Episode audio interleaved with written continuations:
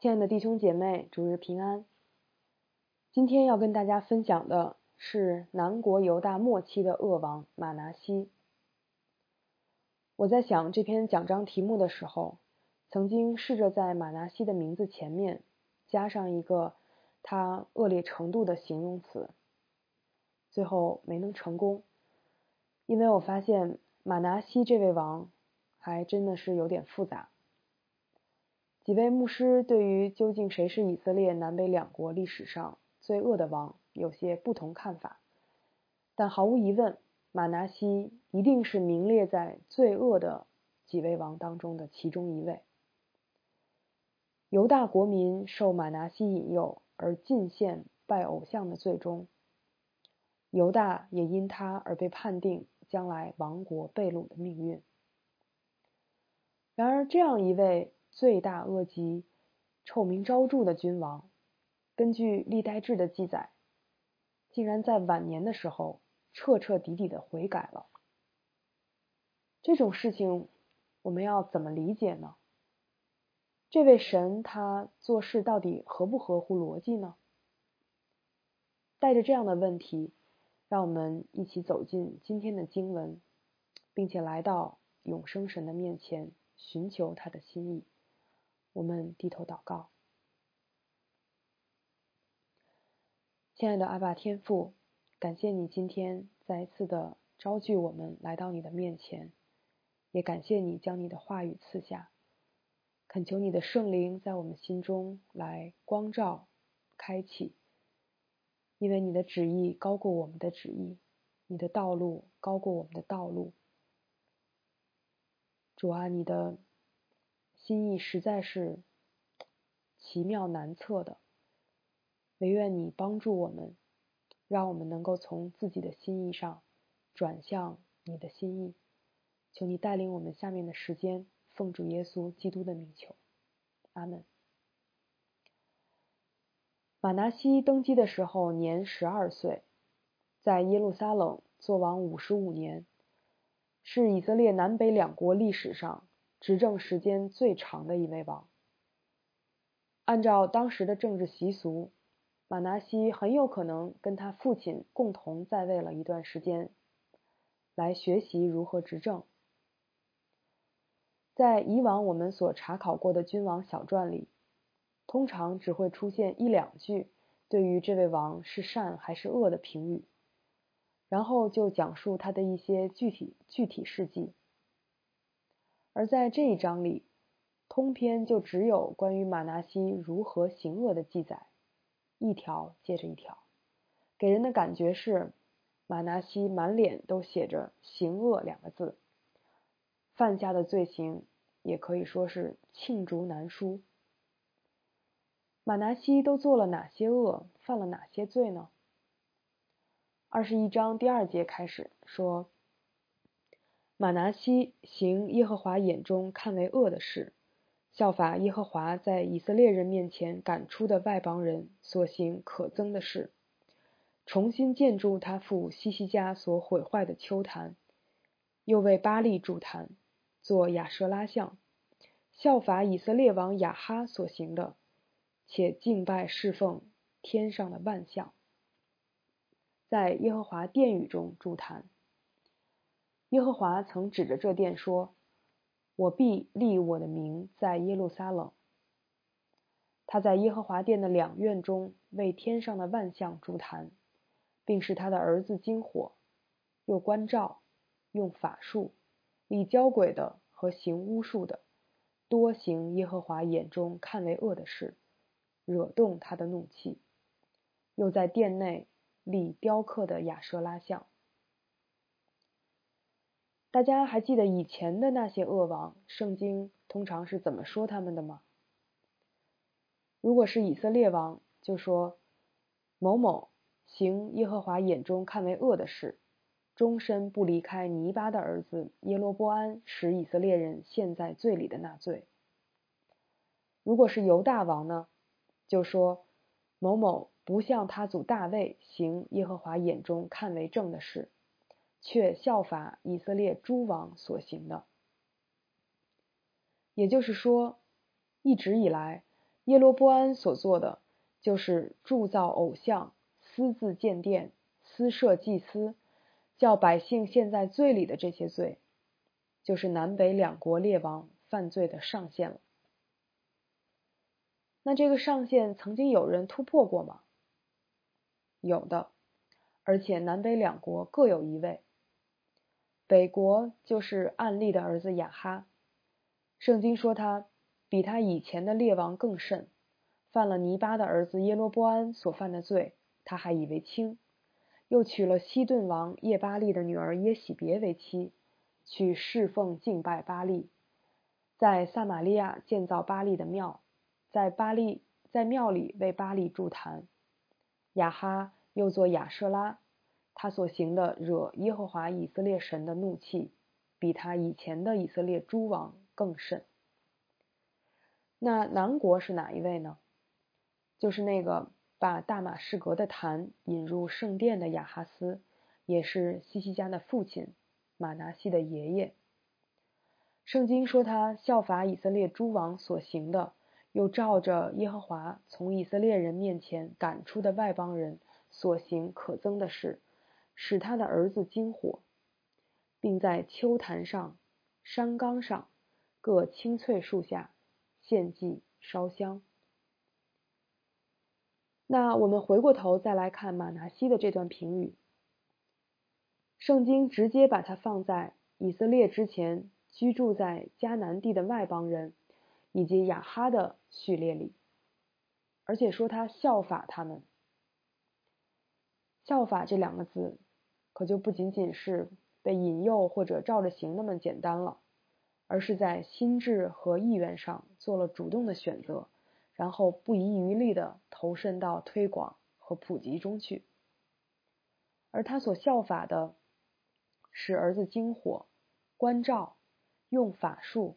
教鬼和行巫术那一系列的行为，恰恰就是上帝借着摩西，在以色列人进入迦南得地为业之前，所警戒他们不可学着行的。以前的恶王，除了耶罗波安之外，都是效法以色列诸王，但是到了马拿西这里，他的恶行不仅超过了以前所有恶王的总和，而且甚至已经堕落到了。跟那些被赶出迦南地的外邦异族一样的地步，在马拿西长达半个世纪的统治当中，他对外邦和雅哈的效法，最终的结果是使得拜偶像遍及了犹大国的每一个角落。这个不断堕落的进程，最开始是始于马拿西重新建筑一系列的丘坛。巴利的坛、亚舍拉像，接下来就是将偶像崇拜的活动引入圣殿，并且容让它一步一步的深化和蔓延，由外及内，先是在圣殿的外院为敬拜侍奉天上的万万象筑坛，然后是在中院和内院筑坛，最后又在殿内，很有可能是圣所立起了亚舍拉像。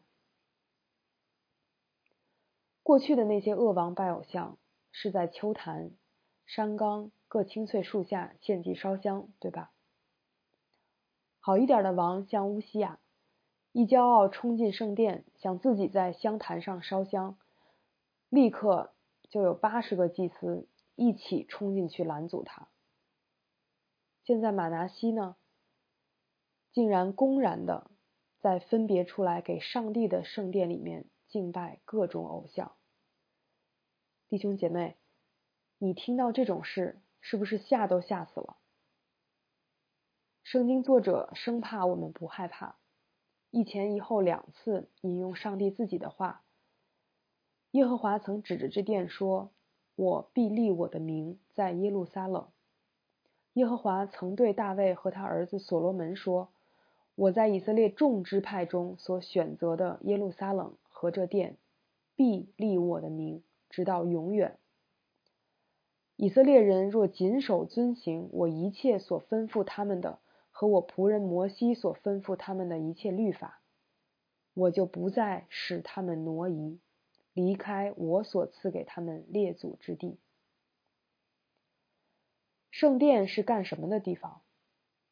圣殿是立耶和华的名的地方，是提醒以色列他们是谁，为什么会存活在这地的地方，是宣告上帝才是这一群国民这一片土地的王，并且他是用他的律法来在他的百姓中间施行统治的。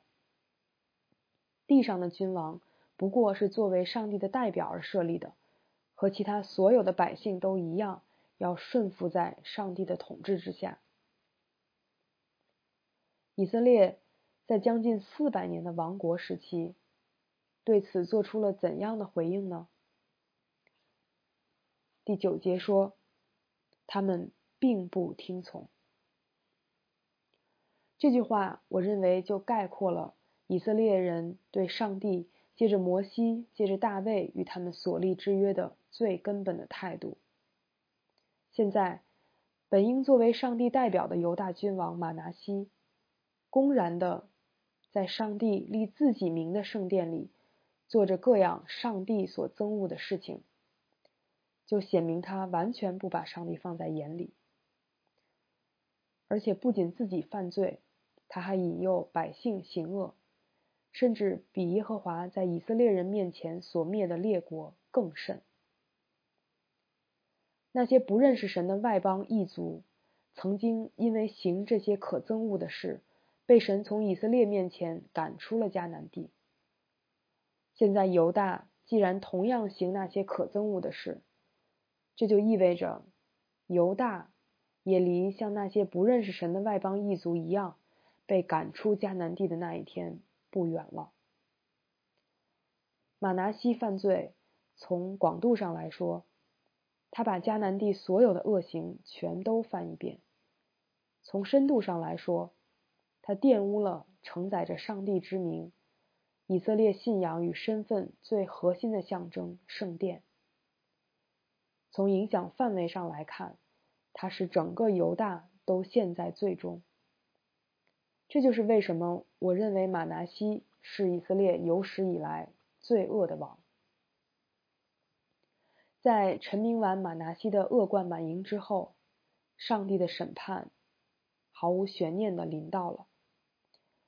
耶和华借他仆人众先知说：“因犹大王马拿西行这些可憎的恶事，比先前亚摩利人所行的更甚。”使犹大人拜他的偶像，陷在罪里。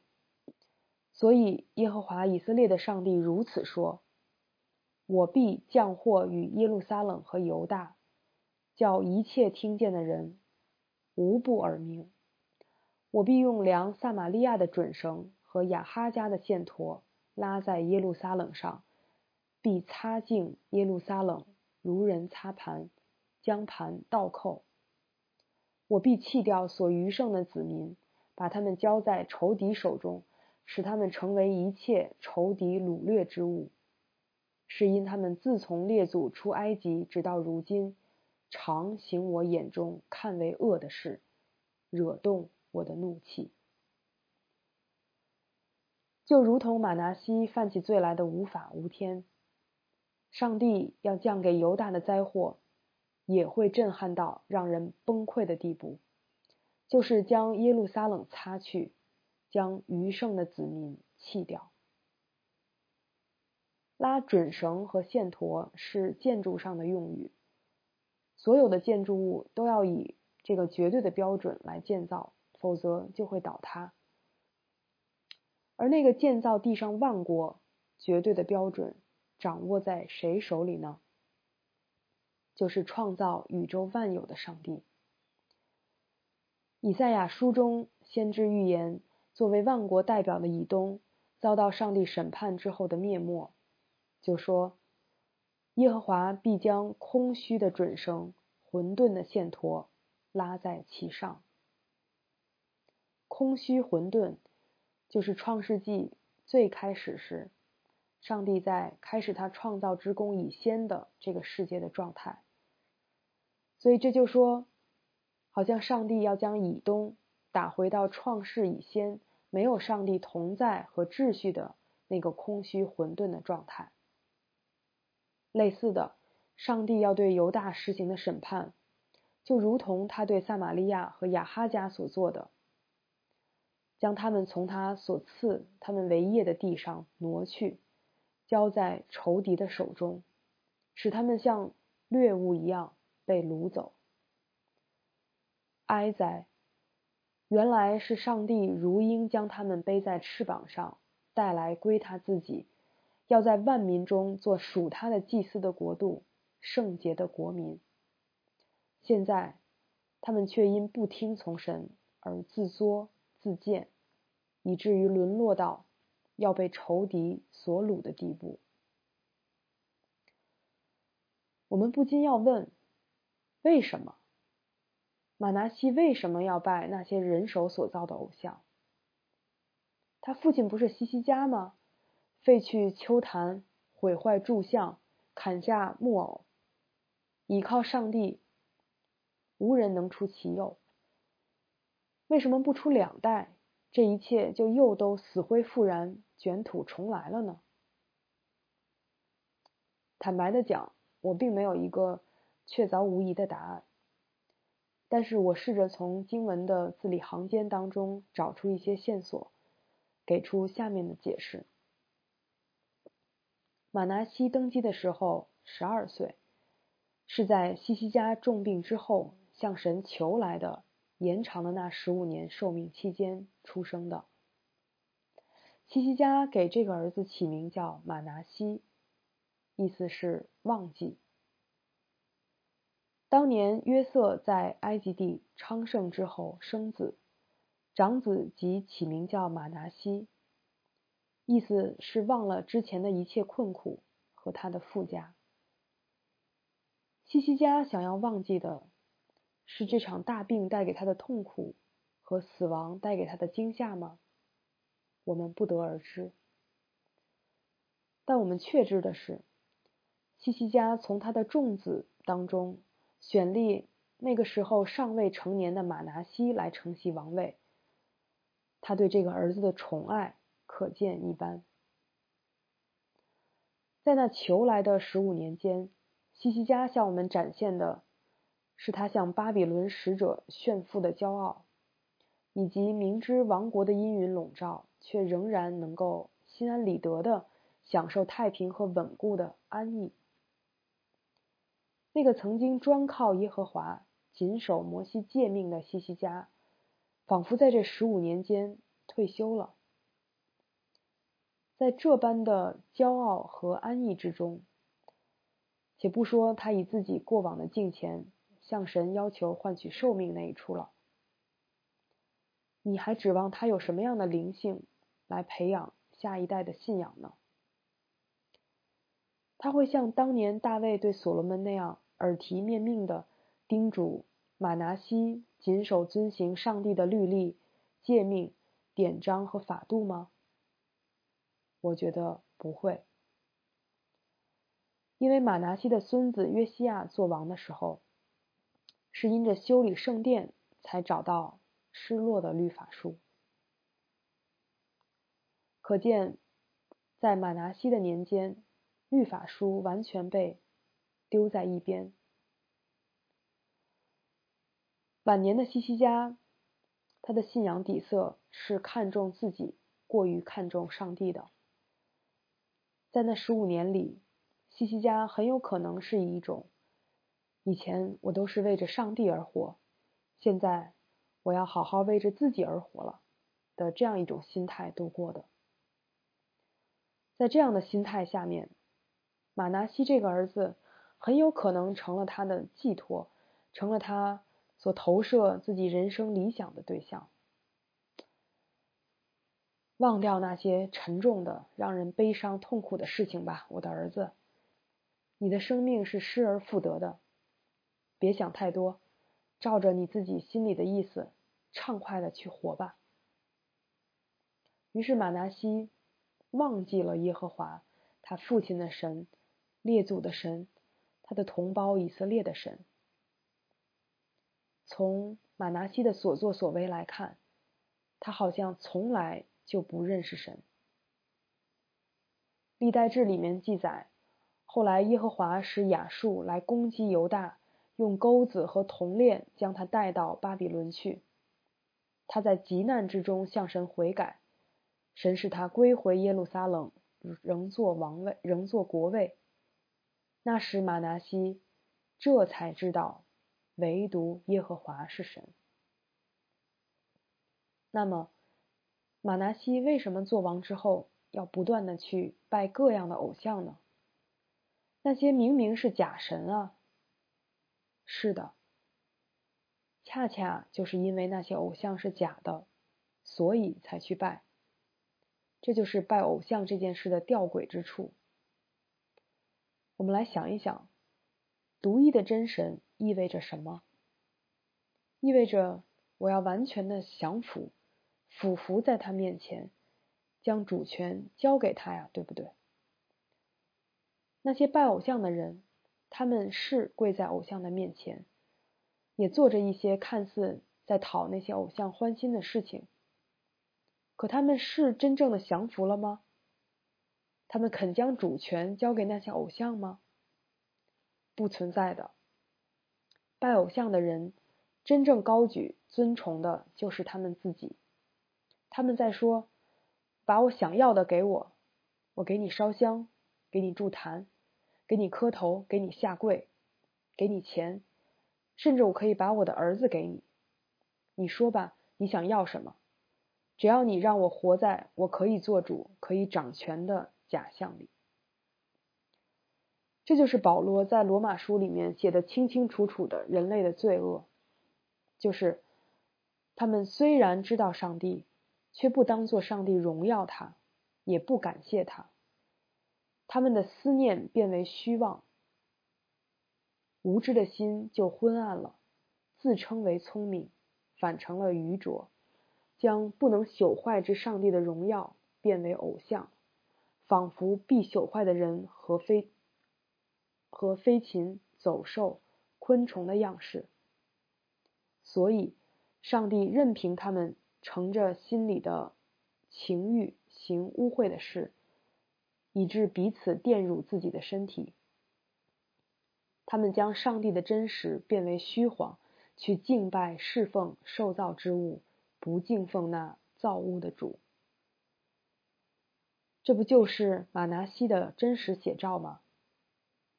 所以，什么是敬拜？敬拜这个词的意思是。赋予当得的分量，或者就是分量、重量那个意思。所以，真正的敬拜就是将上帝当作上帝，荣耀他，感谢他，侍奉他。这是他作为那一位宇宙的万有和我们生命的主宰所当得的。与此同时，这还意味着一切的主权也是他的。而在他的主权和我们的意愿相碰撞、相抵触的地方，就是我们会受到拜偶像的诱惑和试探的地方。我们不会说没有上帝，也不会说我们要放弃敬拜他，我们只会在自己的私欲当中陷入虚妄和昏暗里面，说这些、这些，还有那些、那些是我想要的，请你离我远点儿。让我试试别的。有时候，我们这种意愿可能会强大到顺我者昌，逆我者亡的地步。在马拿西的时代，上帝从未停止过向他说话。上帝对犹大的审判是借着他仆人众先知说的，可见不是一位两位，也不止一次两次。后面第十六节又说。马拿西行耶和华眼中看为恶的事，使犹大人陷在罪里，又流许多无辜人的血，充满了耶路撒冷，从这边直到那边。谁是那些流血的无辜人呢？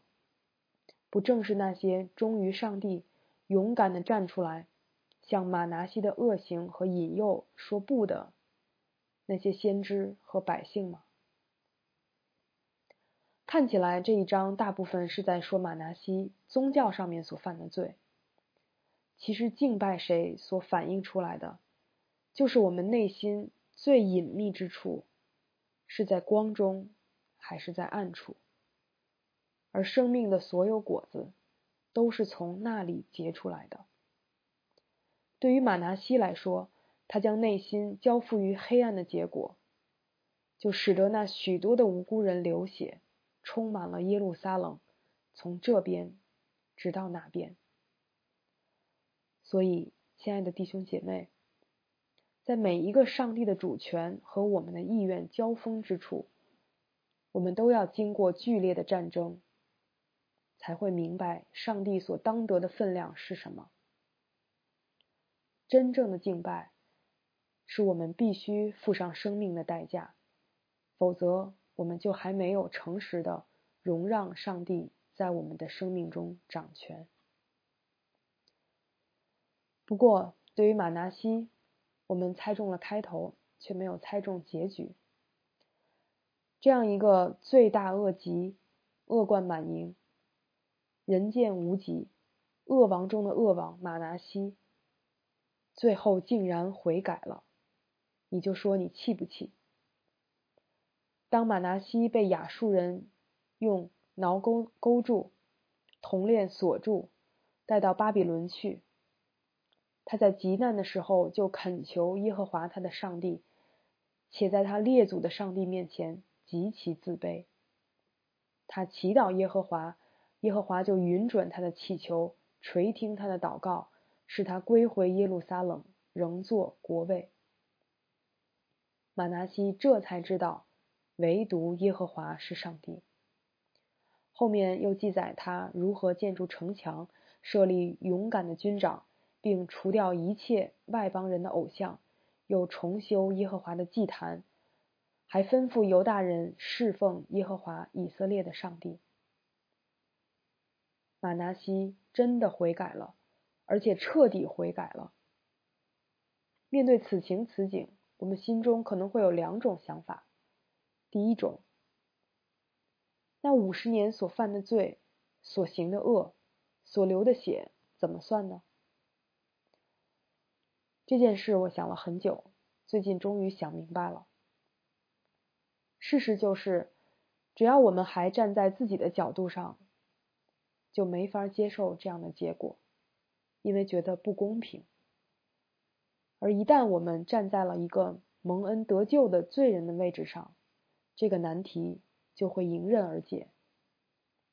其实，我们跟马拿西是一样的，在遇见耶稣、被耶稣救活之前，我们就死在跟马拿西一样的过犯罪恶之中。保罗说。那时你们在其中行事为人，随从今世的风俗，顺服空中掌权者的首领，就是现今在悖逆之子心中运行的邪灵。我们从前也都在他们中间放纵肉体的私欲，随着肉体和心中所喜好的去行，本为可怒之子，和别人一样。然而，上帝既有丰富的怜悯。因他爱我们的大爱，当我们死在过犯中的时候，便叫我们与基督一同活过来。你们得救是本乎恩，弟兄姐妹，如果没有耶稣进到我们的生命中来，我们在地上活个五十年，可能最后比马拿西更坏。任何人得以站立在上帝的面前，无不是因为他的大爱和怜悯，无不是被耶稣的宝血所遮盖。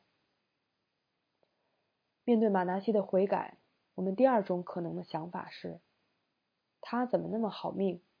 有点嫉妒、羡慕、嫉妒、恨呢？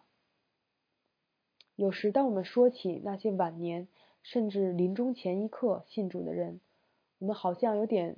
羡慕他们是不是？为什么呢？我们羡慕他们什么？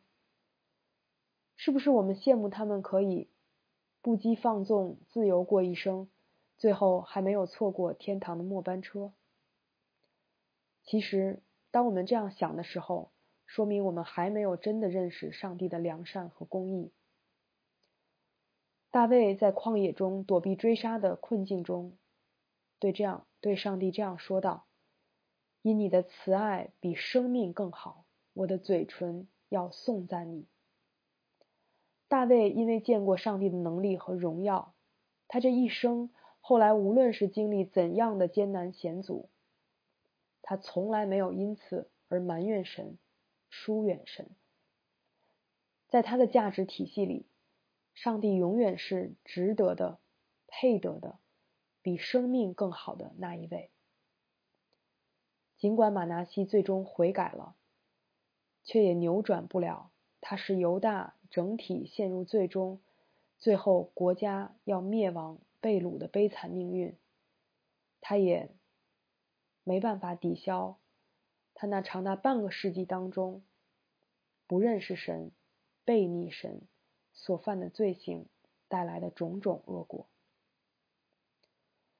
透过马拿西这一位恶王的悔改，我们看到了上帝的公义和怜悯，也看到上帝在他整个救恩历史当中，超出我们想象和理解的拯救工作，从未中断。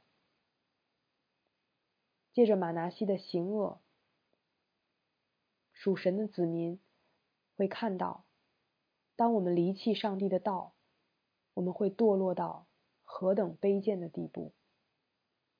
借着马拿西的悔改，那些曾经被掳的以色列人和今天同样时常会被罪恶捆绑、陷在黑暗当中的我们，心中也会再次燃起盼望。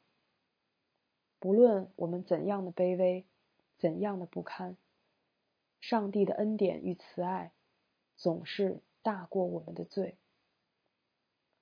我们若认自己的罪，神是信实的，是公义的，必要赦免我们的罪，洗净我们一切的不义。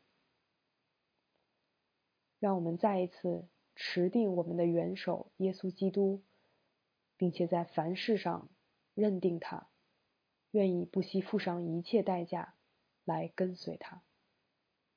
愿我们像大卫一样说：“我还活着的时候，要颂赞你。”我们低头祷告，